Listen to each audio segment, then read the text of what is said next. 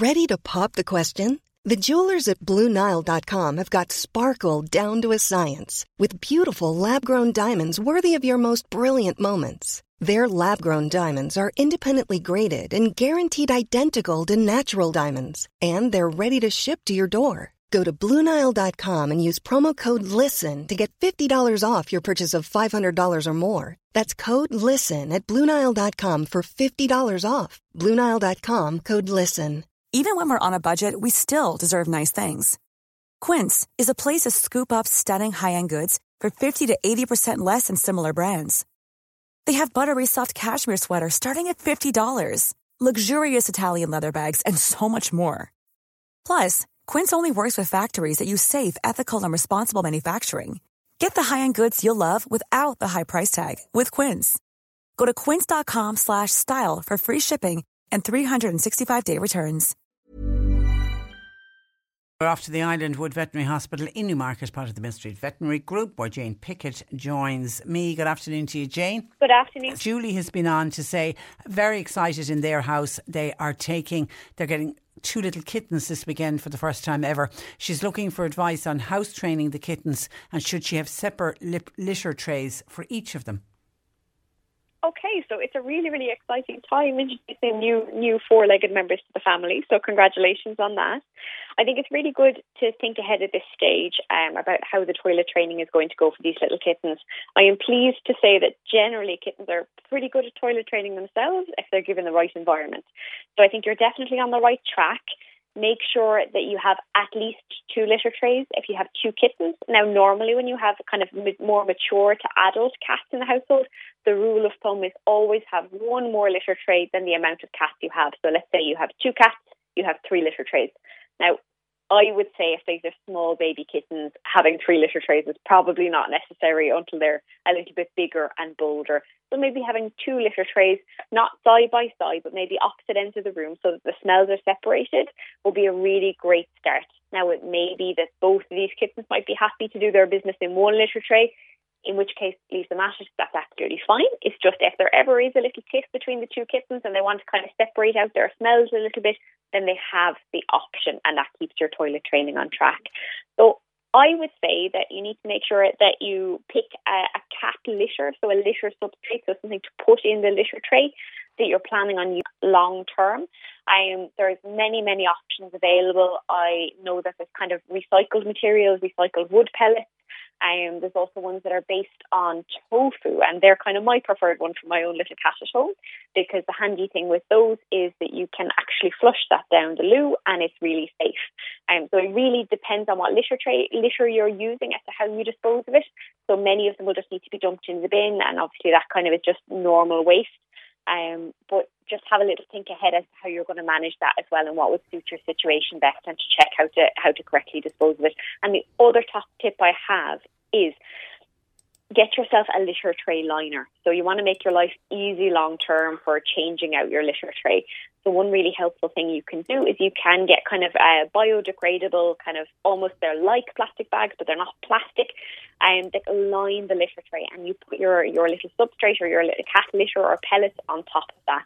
And it means that let's say you can clean your litter tray day to day with your your little litter scoop, keep things nice and clean because cats like to pee and poo in clean places.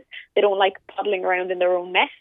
Um, but it means that when you have a really, really dirty litter tray and you need to clean it, it's super simple because all you do is kind of just close the little bag up, all your litter is contained inside, and you can manage it that way. So that's another top tip. But I think best of luck.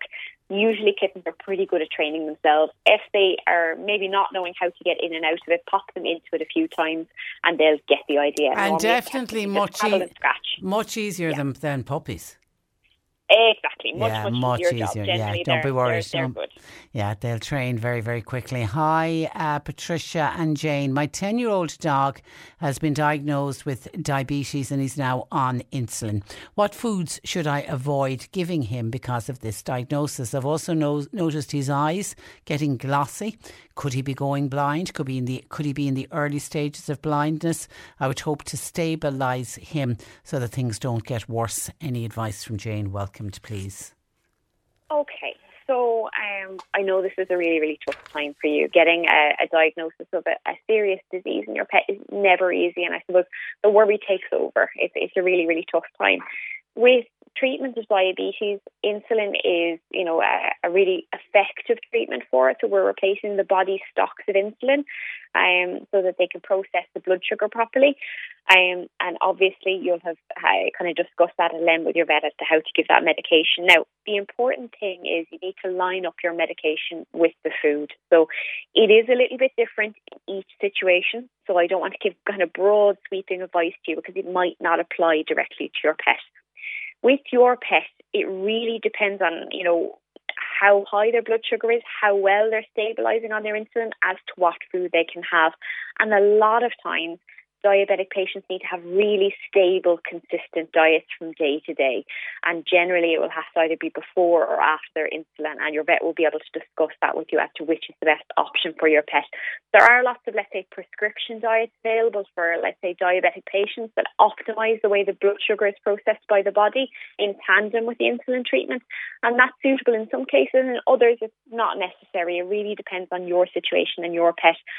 I would suggest having a really in-depth conversation with your vet about what to feed your pet and when because if you go drastically changing the food either making it lower sugar or higher sugar both options can be dangerous for your pet because the insulin dose that he's on will be one that's suitable for him on the diet that he started on. So if you're going to go changing anything, please have a good chat to your vet first and foremost because they'll be able to guide you. And if you do want to change the diet, they'll be able to help you how to do it really, really safely. So best of luck with that. It's a really, really tough thing to have a diagnosis um, of a serious disease in an older pet, but you know it's it's it's really great, and these pets can get have a really good quality of life. As regards kind of the glassiness, glassiness on his eyes, sometimes one thing that's associated with diabetes in older pets is cataracts. So that's thickening and whitening of the lens within the eye. So if it is kind of a whitening of the lens that you've noticed, that's something that's worth flagging with your vet because that is something that can develop with diabetes. Now, the important thing to notice is that even in pets with perfect diabetic control, so their insulin is working really well, a lot of them will eventually have changes in their metabolism which will cause them to get cataracts and will cause them to go blind. So that is something that can happen regardless of if the management is perfect or if your pet is slightly less on the stable side with their insulin. So again, if you have concerns that you're noticing a glassiness to the eyes, that's something that needs to be checked by your vet. So I, would say attend for an appointment might be great, a great opportunity to check out the eyes at that stage and to have a really good in-depth discussion with your vet about his diet. Dare I ask if it if it is and uh, cataracts, can you have a cataract operation like humans can? You can indeed. So cataract um, cataract dissolution is something that can be done. It's generally only done by ophthalmologists, so that they will be eye specialists, and it's a really interesting operation where essentially the lens is removed, um, and it means that your your dog can see better, certainly they can improve their quality of life. It's suitable in some situations, and certainly in diabetic patients, generally they would have to be quite stable on their medication before that's something yeah, that would yeah. be considered. But living with, um, but, but, but uh, any dog, or uh, I'm assuming cat, diagnosed with diabetes, once the insulin is controlled, they lead relatively normal lives. They do indeed, and they can go on to have a really great quality of life for quite a period of time. It Good. is a big undertaking, a big commitment on the part of kind of the pet parent and the pet family because obviously they have to be around to give the insulin yeah, injection. Yeah. So fair play to anybody who takes it on, but you can give your pet a really great quality of life. Well so it's, well, well worth doing. Okay, listener says my eight-year-old Shih Tzu has lost the hair on his sides and just hasn't grown back. Well, otherwise, what do you think could, may have caused it? Okay, so if he's not itching or scratching at himself and he doesn't have other skin issues longer term, I would be a little bit suspicious of a hormonal disease. So there's a number of things that can cause hair loss, particularly on kind of the flanks or along the sides, which is called kind of pattern alopecia within a specific spot. And sometimes that can be uh, an underactive thyroid or it changes with the stress hormone in the body. And now that doesn't mean that the dog is stressed out, it just means that it's a change in the way the hormone processing in the body happens. Now, these are two diseases that can cause hair changes and hair loss, and sometimes other knock on changes like pigmentation or darkening of the skin, or skin thickening or thinning, depending on what's happening. So, I would say that this definitely warrants a trip to your vet they will want to make sure that it's not skin disease first that's causing the hair loss, but it may be that if they do think it fits with the hormonal disease, we might need to do some blood tests initially to see if that is the case. And the good thing is that with many of these hormonal diseases, they are treatable, they are medicatable, and you can give your pet a really good quality of life and kind of optimize how their body is functioning with their hormones. So it's definitely best to investigate that one, and well done for noticing. Okay, Mary wants to know what is the best food to give to adult cats? Is it dried food? Is it wet food? Or would you suggest a mixture of both, which is what she's running with at the moment? Okay, I, I, I would agree with herself. So I am kind of an advocate of a mix. Um, once upon a time, for cats, we used to kind of suggest a fully kibble hard diet because it was better for their teeth. We know now that sometimes their kidney function can be a little bit better longer term if they do have a wet aspect to their diet. So it depends on who you speak to, but I'm definitely kind of an advocate for cats of a mixed diet. And I suppose a little bit different for dogs. Their kidneys are generally less of an issue as they age. So generally with dogs, you get most benefit a dry kibble diet and a dry diet with either. So a little bit different between the species. A lot can happen in the next three years. Like a chatbot may be your new best friend. But what won't change? Needing health insurance. United Healthcare Tri Term Medical Plans are available for these changing times Underwritten by Golden Rule Insurance Company, they offer budget-friendly, flexible coverage for people who are in between jobs or missed open enrollment. The plans last nearly three years in some states, with access to a nationwide network of doctors and hospitals. So for whatever tomorrow brings, United Healthcare Tri-Term Medical Plans may be for you. Learn more at uh1.com. Treat mom to healthy, glowing skin with Osea's limited edition skincare sets. Osea has been making clean, seaweed-infused products for nearly 30 years. Their Golden Glow body set includes three clinically proven bestsellers for smooth, glowing skin, while the Glow and Go facial set provides spa level results at home. Both sets come in giftable boxes with savings up to $48 and free shipping for a limited time. For 10% off your first order site wide, go to OSEAMalibu.com and use code MOM.